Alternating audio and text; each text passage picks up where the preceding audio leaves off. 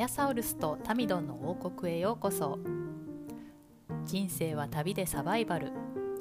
この王国の住人であり旅人である2人が日常の雑感をつれづれなるままにのんびりと語るゆるい系ポッドキャスト。今日も日本とニュージーランドから取り留めのない話題をお届けしたいと思います。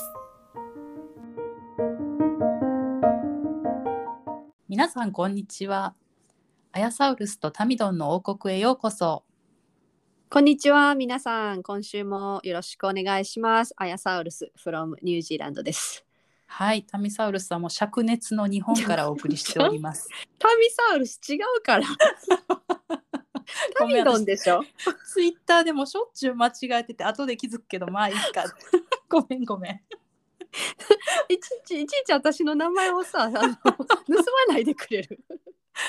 ごめん。コピーキャットです。あのタミサウルスに解明してもいいよ。いやいやいやタミドンで。タミドン気に入ってるんで。ごめんごめん。はい。どうでした？今週は。何か。もうね今週暑いです。もう連日朝から30度超えて。でもうちょっとでもね快適になろうと思ってあの通勤の時に カバンを持つのをやめて今ちょっと手ぶら通勤にチャレンジしてるんですよ。手ぶら通勤？はい。うん、もうあのカバンを持たないもちろんお財布も持たない、はい。まあ、スマホと鍵だけを持って職場まで行くってまあ幸い内勤なんで向こうに必要なものとかは置いとけるんでね、こううんうんうん通勤の間だけはちょっとこう身軽に行こうかなと思ってそれがねすごい快適でやっぱりなんかこうちょっと混んだ電車とかで荷物がないってすごく楽なんですよ、肩も凝らないし。うんうんうん。で、ちょっとスマホとか見るのもねあのなんだろう。すごく楽というか、うんうん。うん、でもスニーカー履いてもウォーキング感覚で職場まで行くっていうね。うんうんうん。で特に今のところねあの困ったことはなくて最初なんかいろいろ不都合出るかなと思ってたんですけど、うん、あのちなみに関西はスマホの中にこの定期を覚えさせるっていうことができないんで電車の定期は、えーなんていうのかなスマホの裏側にこうくっつけられるようなケースを買って、うんうんうん。でそれでまあピッてしていってで大体あとは電子マネーで支払いとかもして、っていう感じですね。うんうんうん、あかっこいいですね。私あの昔からそのタミドンがその大阪界隈をこうさっそうと あの歩く姿がいつもなんかすごくあの梅梅田ダンジョンを。そう梅田ダンジョンをねなんか迷わず。my name my そう my hood my neighborhood って感じで迷わずこう歩く姿がいつもかっこいいなってあのいつも憧れて見てるんですけどあのそれがさらになんか進化した感じですね。あそうなんか地元みたいでしょなんか大阪市内が、うんうんうん田舎者なんですけど。いやなんかもう手ぶらでなんかあんまりでも手ぶらの女性40代ってあんまりいなさそいないですね。やっぱり何かしら皆さん、うん。あの持ってますよね。荷物結構大きい方とかもいらっしゃって、う。うん、で女性って特にこの時期も日傘とかも増えてくるとどんどん荷物が ね。うん、うんうんうんうん。まあで若い子はそういうの、そういうスタイルにうんうん。あのどんどんこうなっていくのかもしれないですけどね。私たちの世代ってまだなんかバッグ持ってる人が主流かなとか思って。そうですよ。初日なんてすごい私挙動不審でしたもん。こうなんていうのかな。カバンがないから落ち着かない電車の中で。すごい手持ち無沙汰みたいな。うですよ、まあ、次回もしあの日本で会える機会があればあのそのそれで来てくださいね。あそうですね。そうですはい。ね、、待ち合わせはかっこよくあの手ぶらで来てください。時その時にはあれかもしれないですよアップルウォッチ買ってたらもう時計一つで現れるかもしれないです本当だ。かっこいいかっこいい。めっちゃかっこいいわ。なんかそれでさないんかあの、やっぱり梅田界隈をその私についてきてみたいな感じであの 連れ回されたら私ほんとちょっと付き合ってもいいかも。かっこいいわ。やった告白されちゃった って感じで。はいところで。あソウルスは今週どうでしたか？私はそのそうですねあの例のあのオンラインで、えっと、インタビューがあった仕事が月曜日から始まって。はい。えーまあ、祝日で3連休だったんであの、まあ、みん？3日？4日？4日しか働かなかったんですけど今週は、うん。うん。なかなかあのあのーうん一緒のグループ一緒のなんかチームで働いてる人たちもみんななんですかね。あの、えースコットランド人スリランカ人イギリス人あえーー私にね。はい。あとニュージーランド人一人って感じで結構こうへえグローバルですね。うん、インターナショナルな感じなのでなんか楽しそうですね。だからこそ採用されたのかもしれないですしもしかしたら。うん。なんていうのみんなみんななんかニュージーランド出身じゃないっていう感じであのーであとなんか大きいもっとちょっと自分が働いてる自分がちょっと直接一緒にいろいろ仕事をするチームよりもういもう一つなんていうの？大きなチーム。なんか大きな,、あのであのディビジョンみたいな感じのそういうチームのはい。ミーティングにも参加したんですけど、うんうん。私初めてあの、えーニュージーランドの、えっと、会社会社のうん。オンラインに初めて参加してね。日本での,、ええ。そのかあのオンラインでの会議っていうのはあの何回もあるんですけどうんうん。日本の企業での、ちょっとやっぱりあの感じが違いましたねやっぱり。なんか日本の会議ってやっぱりどうしてもこううん。みんな静かだしあーはいはいはい。あのシリアスな感じ。うんうんうん。あもっと緩い感じなんですか？こうニュージーランドの会社のオンライン会なんかもちろんその仕事の話を進め進めるんだけどうん。もうちょっと和気あいあいとやっぱりしてて。うんうんうんうん。あなんかそうなんだ。うん。合間にやっぱり冗談が入る。いいですね。楽しそう。う、んうん、なんでなんかそんななんかみんなやっぱり和気あいあいと喋るしななんでなんかやっぱりその日本のその企業の会議ってまだまだなんかすごくこうあの喋る人は喋るけど喋らない人は喋らないみたいな、ああなるほどね。なんか目にに浮かぶわ。なんか私最初はじあのそういう会議に出始めてた時にすごくなんか日本のあの教室を思い出したんですけどなんか学校みたいだなって思って、はいはいはいはい。うん、なんかその学校の延長線上にその企業のこう会議の形みたいなのがあるっていうのがすごくなんか、うんうん目目に浮かぶじゃないですか。そうですね。ううんん。なんかそのし質問されたら答えるけどそうじゃなかったらなんか質問すらなんかなんていうの、うん。あんまり良くない良くないってじゃないけどなんかちょっとね、あの、うん控えちゃうみたいな。そういうのってあれですよね。もう。大人社会人になって急に変わるもんじゃないですよねそういう文化っていうかやっぱりこの学生の学校の雰囲気からそのままやっぱりそうそうそう持っていっちゃいますよね。そうですねんだからなんかすごくその同じオンライン会議でもやっぱちょっと違うだいぶ違う、あのなるほど。か感覚。でそれが結構新鮮だったかなっていう。へえ。まあでもちょっといいスタートが切れたようでよかったですね。そうですね。ただなんかその、うんあの企業からあのパソコンをもらってあの割り当ててもらって企業のそのパソコンを使ってるんで、なんかすごいあの最近ほらリモートワークってスパイされてるっていうからなんかスパイされてないかなと思ってなんかあそううんうんうんそうそうそうなんかあの結構オーストラリアとかアメリカとかではほとんどなほとんどって言ってもなんか半数以上がその、うんあのなんていうの？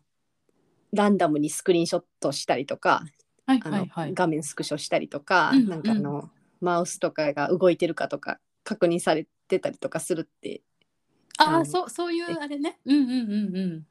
あの実際本当に稼働してるかどうかっていうのをあ、それ、それ日本だけじゃないんだ。日本結構それあるって聞くのね。で、うんうんあ、日本特有なのかな？結構監視が厳しいなって思ってたんだけど、あ、割とどこの国でもあるのね、それ。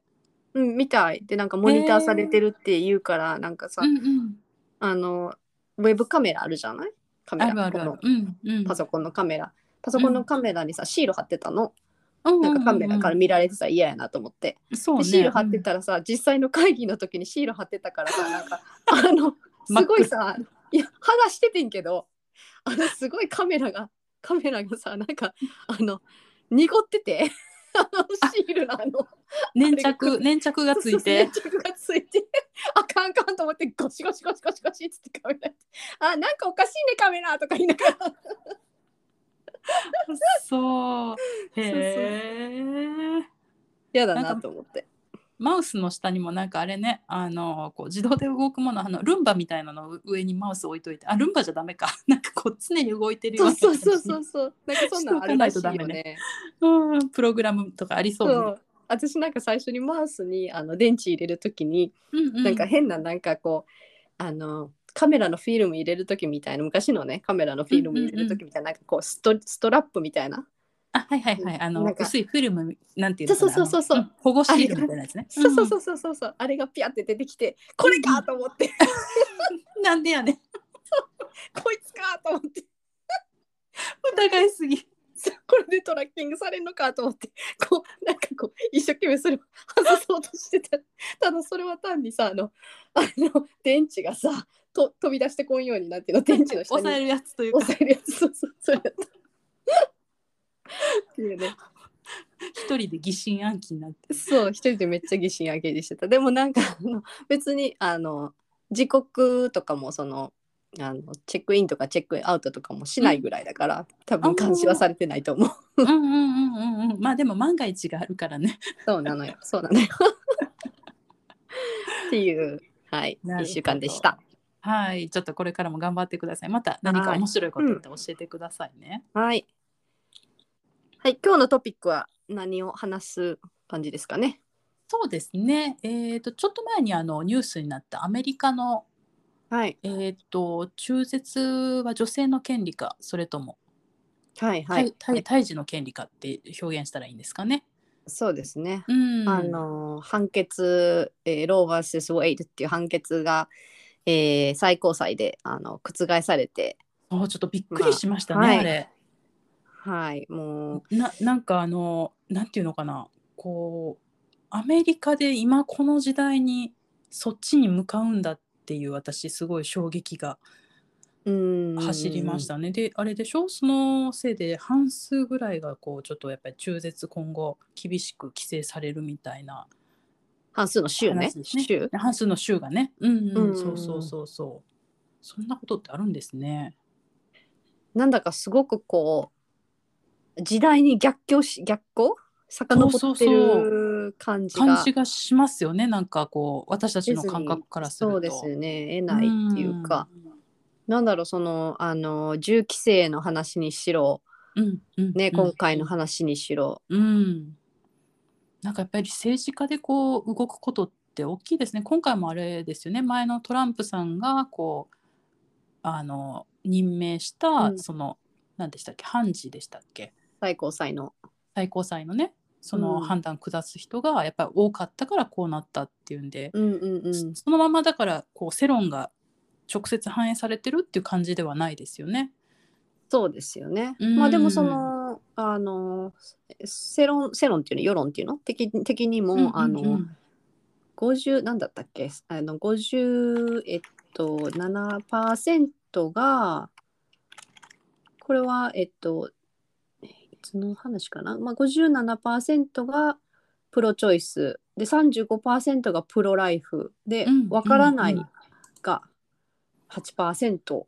うんうん。とかいう、あのーデータが、えーあってなんかその、うん。それを見ても結構このプロライフあの分からないっていうのも含めたらプロライうんうんフ足す分からないも含めたら43%にもなるじ意外ゃないですか。と多いですよね。ねえちなみにね。あのプロチョイスプロチョイスプロライフっていうのは、えっと、プロチョイスっていうのは、まあ、どっちかっていうとこう女性の権利を主にした考え方でうん。まあ、あの中絶容認の方でうんプロライフっていうのは、まあ、胎児も、えーうん命であるから胎児の権利を守りましょうっていう、まあ、そうですね中絶を規制しようっていうふうな意見の方っそうですね。ていうことあですよね。そうですそうはいそうです。はい、私は多いですよねうん保守的な人がね思ったよりうも。多いですね。なんか、うんまあ宗教的な理由とかまあいろいろうんあるとは思うんですけどうん。あの やっぱり私はその、えー生まれてからの子供のうん。人生が、まあ、うん。長いじゃないですか。でそはい。の生まれてきてからの子供の、えーそ育つ環境っていうかうん。はどうそれだけのこうバックアップがあるのかっていうなんていうのシステムがインフラが整っているのかみたいな そのえっ、とそのもし中絶を、えー違法にして、えーとそのの望まれない状態で生まれてくる子どもたちがね今後たくさんうん、そういう子どもたちが出てきた時にそうですよね。その子たちの環境がちゃんとやっぱり保障されない可能性の方が高いですよね。うんね。うんそんななんかあの養子縁組って言ったってそんなみんながみんないい家族にね巡り会えるっていうわけでもないだろうし、うんうん犯罪だって増えるかもしれないし、うん、なん。私もねなんですかそれはそう思います。ううん。ん、やっぱり生まれてきてからのが長いですからね。生まれてきてからの子供たちの幸せはどこでどう保障されるんだろうっていうのがすごく気になるところですうね。ん、うん、そうですね。うんでそのえっ、とあとそのそもそもあのそもそも中絶自体がその女性にとってはすごくまああの心身ともに負担がかかる話で、うん、あのそういう時にそういうそのシチュエーションにいる時って特になんか若い子とかはあのそもそもあのなんていうのアクセスその中絶へのアクセスっていうのこと,、ことすらなんていうのそんなにあの理解してたりとかあのきちんとこう自分の頭の中でいろいろ整理できててうんうんうん。今自、分何週だから今あの病院でうん。手術を受けようとか、まあ、そのピルを飲もうとか、うん、そういう判断自体がうん、やっぱりそのあの精神的にもこうきつい時期だと思うんでうん、そういう判断自体が難しいっていう状況の中をさらに難しくするっていうのがなんか本当に信じられなくて、うん、あのねあのそういうのってすごく別に誰もさあの私中絶するんだと思って中絶しに行くわけじゃないじゃない、うん、そうなんですよ。私も本当そう思います。うん、そう。でそんな中であの今自分は何日であと何日経ったら何日経つ前に手術を受けなきゃいけないっていうそのすごくその自分の中でのいろんな葛藤とか相手も含めていろんな葛藤いろいろあるじゃないですか。うん、うん、それですら大変なのに、うん、なんていうの？やっぱりそこであのじゃあ中絶するんだったら違う州に行かなきゃいけないとか、うん、ますますハードルがね高くなりますよね。ひどい話だなと思って。うん。そうそう。でなんかニュースでは割とこう大手のマイクロソフトとか、えっと、うんスターバックスとかああいう企業はあのーそういうことにかかるその移動費用とか週をまたぐってなったら、あのね、費用は出しますよとか言ってくれてますみたいなニュースは救いだなと思って見たんですけどでも多分本当に困るのはそういう大企業に勤めてていろんなリテラシーがあるような女性じゃなくて多分ね、あの今言ったティーンエイジャーもそうだしやっぱりそういうあまり知識のない層とか、うん。ちょっと貧困層とかそういう方が本当困るんだろうなと思って、うん、なんかこう理不尽ですよね。うん、ねあのあと思うのはあの中絶したくない人はしなかったらいいじゃないって思うの。うん、そうそうそうそうなんなんかですよね。本当にマイン d your own business って感じあの、うんうんうん、ししたくないんだったらしたしなかったらいいじゃない？あなたはっていう、うん、どうしてなんかそこでなんか他の人の選択肢するのそうそうそうそこ、うん。ね選択肢まで奪うのっていうのが。いやー。ねすごいですね。胎児のその胎児の権利っていうのもねなかなか難しいですね。うん。まあ、でもその中絶してあのなんかした後とかもさなんていうのその、あ自分は産めなかったとか産んであげられなかったっていう気持ちに苦しむ人ってたくさんいるじゃない、そうですよそうですよ。うん、もうなんかほらあの女性って結構妊娠した途端に母性が生まれるっていうから、うんうん。なんかそのホルモンとかもほら分泌されるじゃない？そうね。うん。だからさなんていうの？誰もさなんかすごいああの軽い気持ちであのその中絶前も中絶後もしてるわけじゃないと思うの。うんうん。本人すごく苦しいよね。うん、そうだと思うのね、うん別に中絶の後でも「あすっきりしたわ」みたいな人そんなにいないと思うんだけど。なんかそう、ん。ななんだろうね。ななんかほっといてあげたらいいじゃないって思うの。本当に。うんうん。うん本当ね。うんねえ本当そう思うわ。本当になんか若い若い子たちがこれから大変だなと思って。うん。なんかね今の大統領もなんかすごく判決がうん、悲劇だみたいなこと言ってたじゃない、バイデン大統領が。バイデンねうん、そうそうそうそう。なんかこうかといってこの今回の決定をした判事うん。をすぐに入れ替えれるわけじゃないみたいねシステムを見るとね。うんうんうんうん。なんか、なんかねちょっともどかしいですね。うん。ねあのアメリカにアメリカに住んでた時はアメリカしか知らなくて、うんあなんかアメリカってこういろんな意味でこうあの日本と違っていろんな民族が住んでて、まあ、都会にいたってこともあるんだけどうんあのうん住みやすいなってあの思ってたんですけど住みやすいっていうのはその制度的にっていうわけじゃなくてなんていうの？うんうん。自分対人が環境間関係的とかね。に。そうそうそう,、んんうんうん。住みやすいなって思ってたけどい一旦アメリカを離れてこう、まあ、こういうニュージーランドとかあの他のちょっと先進国とかに行ってみると、うんいやアメリカってって なんかすごいあの どうなんっていうすごいあのなんていうの見方が変わった。あーやっぱりひまあ広いからなんていうのか、うん本当都市部と地方その他ですごくこう格差はあるんでしょうねきっと。うんうんうんだろうけどね。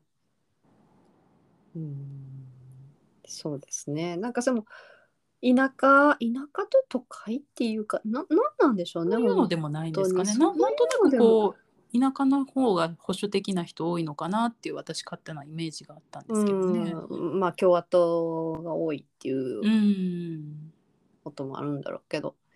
うん。なんだろうなんか常識が。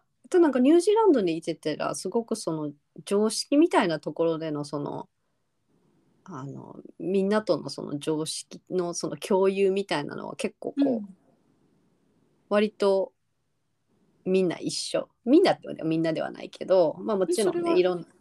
それはあれ？倫理観とかそういうこと？そうそうそうそあそう。へー。割と統一されてる感じがあるんだ。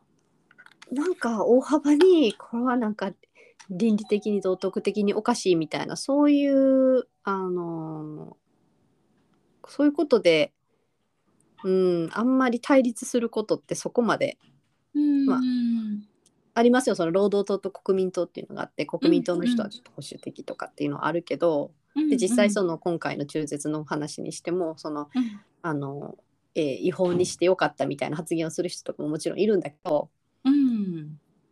なんか普通に基基本基本はあれなのかな？あなたはあなたは私は私みたいな感じなのかな？ん。なんかそのえその多様性にしろそのあのそういう中絶の話にしろ銃の話にしろいろんなことがすごくなんか先進国っていう気がするのね。ニュージーランドにいてると。うんうんうんなんかあの考えがやっぱりあのアドバンスドだっていう全体的な考えがね。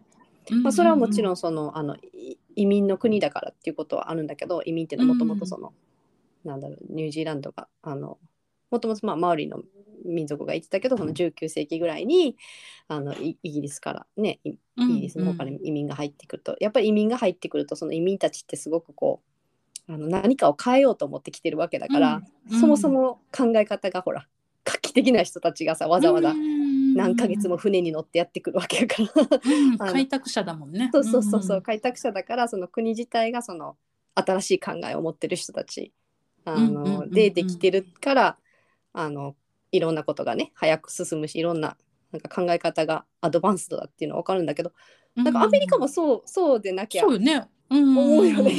アメリカだって歴史浅いじゃんって。でもあれじゃない？アメリカちょっと大きくなりすぎたのかな？ねニュージーランド割とほらやっぱり田舎だけどこじんまりしてるからこう意思の疎通が割とまと、うん、まとまりやすいのかもね。だからカリフォルニア州とかだけで一つの国とかだったらいいんだろうねきっと。あ、そうそうそうそうそう。もう実際そんな感じするしそんな感ね。じよねほぼ別の国みたいなね。そうそうそうそうそう。うん。そうかもしれないですね。いや本あ当にちちょっとこの話はショッキングというか、あのーねまあいろいろな考え方はあるにせよあるにせようん。あのーやっぱりその健康？健康っていうの？うん。ヘルス、はい。健康とかその医療うん。にアクセスできないっていうのはうん。その権利が奪われるっていうのはちょっとねあのそうですおね。かしいと思うしあとなんていうのそういうあのなんだっけなアボーションピルが中絶ピルみたいなのがあの、うんうんオンラインであの手に入るよから入手できるみたいな あのこととかもなんかソーシャルメディアで結構あの流れててでもちろんそれはなんかねあの選択肢であっていいと思うんだけどなんかその、うんそういうあの中絶のピルとかもあの利用するにはそのやっぱりこの医師のうんうん。判断のもとでね。判断とかね、うんスーパービジョンのもとでうん。自宅でそういうピルをあの飲んだ時に何かあった時にそういうやっぱり、うんあのお医者さんへのアクセスがあるとかうんうん。ないとさもうみんなそんなんでさ ね。怖いよね。怖い。うんし本当に。いや。今後ねまたあの10年20年かけてこの判決が覆るっていうようなまた反対にね覆るっていうような形に動いてほしいなって個人的には思うんですけど。うん。うんちょっと時間はかかるでしょうね。そんなそんななんか他の州まで時間もかけて ねえ。車で移動してとか。ただでさえこう大変な時にね。そうですようね、ん。そのサポートがない人だってたくさんいるじゃないですか、うん。そのえっとレイプの被害者だったりとかね、うん。なんかいざ妊娠してみたらその相手と連絡が取れなくなったとかってよく聞く話じゃないですか。うん。でそういうの一人でまたね親にも相談できないっていう人もたくさんいてるのにうん。どうね 本当にあの私にはちょっと理解ができない現現うんですね現現状そういう現状をどうどういうふうにじゃあじゃあそれ違法にするんだったらどういうふうにサポートしていくのっていううんところかな。はい、ですね。ちょっと今後追っていきたい感じですね、その辺はね。そうですね。はい。日本でもあれですよね。あの日本での中絶うんうんも私ちょっとあの気になってるというか、やっぱり配偶者の同意が必要っていうやつですか？あれやっぱりちょっとあのすごいハードル高いですよね。でさっきほらアヤサウルスが言ってたみたいにその妊娠したって言って連絡が途絶える男性がまあうん、いるっていうのはよく聞く話じゃないですか。でまあそういう時に配偶者の相手の同意が取られ取れないならまあ親の同意とかってうんでまあやっぱりそういう立場にある人がそのみんながみんな親との関係がね良好かどうかっていうのもすごく疑問な話で。うん。やっぱりこういうところもすごくこうあの女性にとってハードルが高くなってる問題じゃないかなって思うんですよ。やっぱりこうね。うん。う産むか産まないかって決める権利うん。はやっぱりこう女性側がこう握ってこそうん。あのなんていうのかな人間らしく荒れるんじゃないかなってよく思うんですよね。うん。やっぱそのパーートナーと連絡が取れない。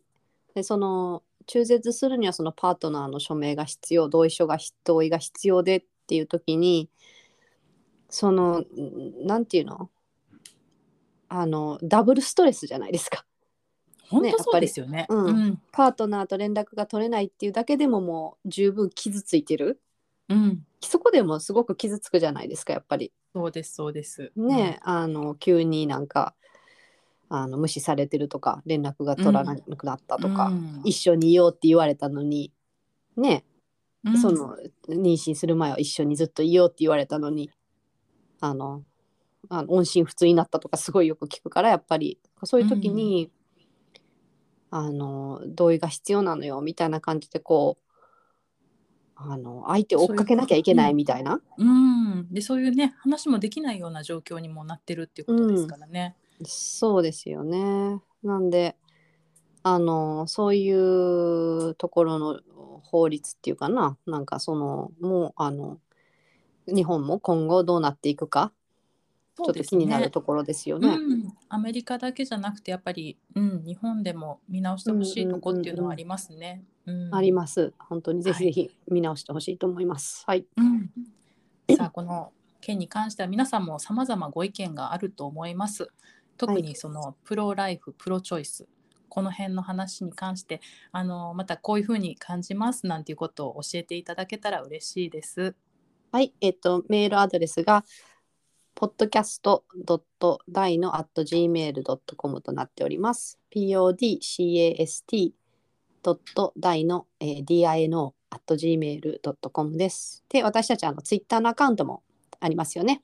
はい、えー、ツイッターのアカウントが、アットマーク、ポッドキャストアンダーバー大の、えー、アットマーク、PODCAST アンダーバー DINO になります。はい。こちらでもいろいろとあの普段のたわいもないこととかをつぶやいているので、よかったら覗いてみてください。はい。それでは今週はお時間となりましたので、この辺にしたいと思います。ではまた、えっと、来週お会いしましょう。さようなら。さよなら。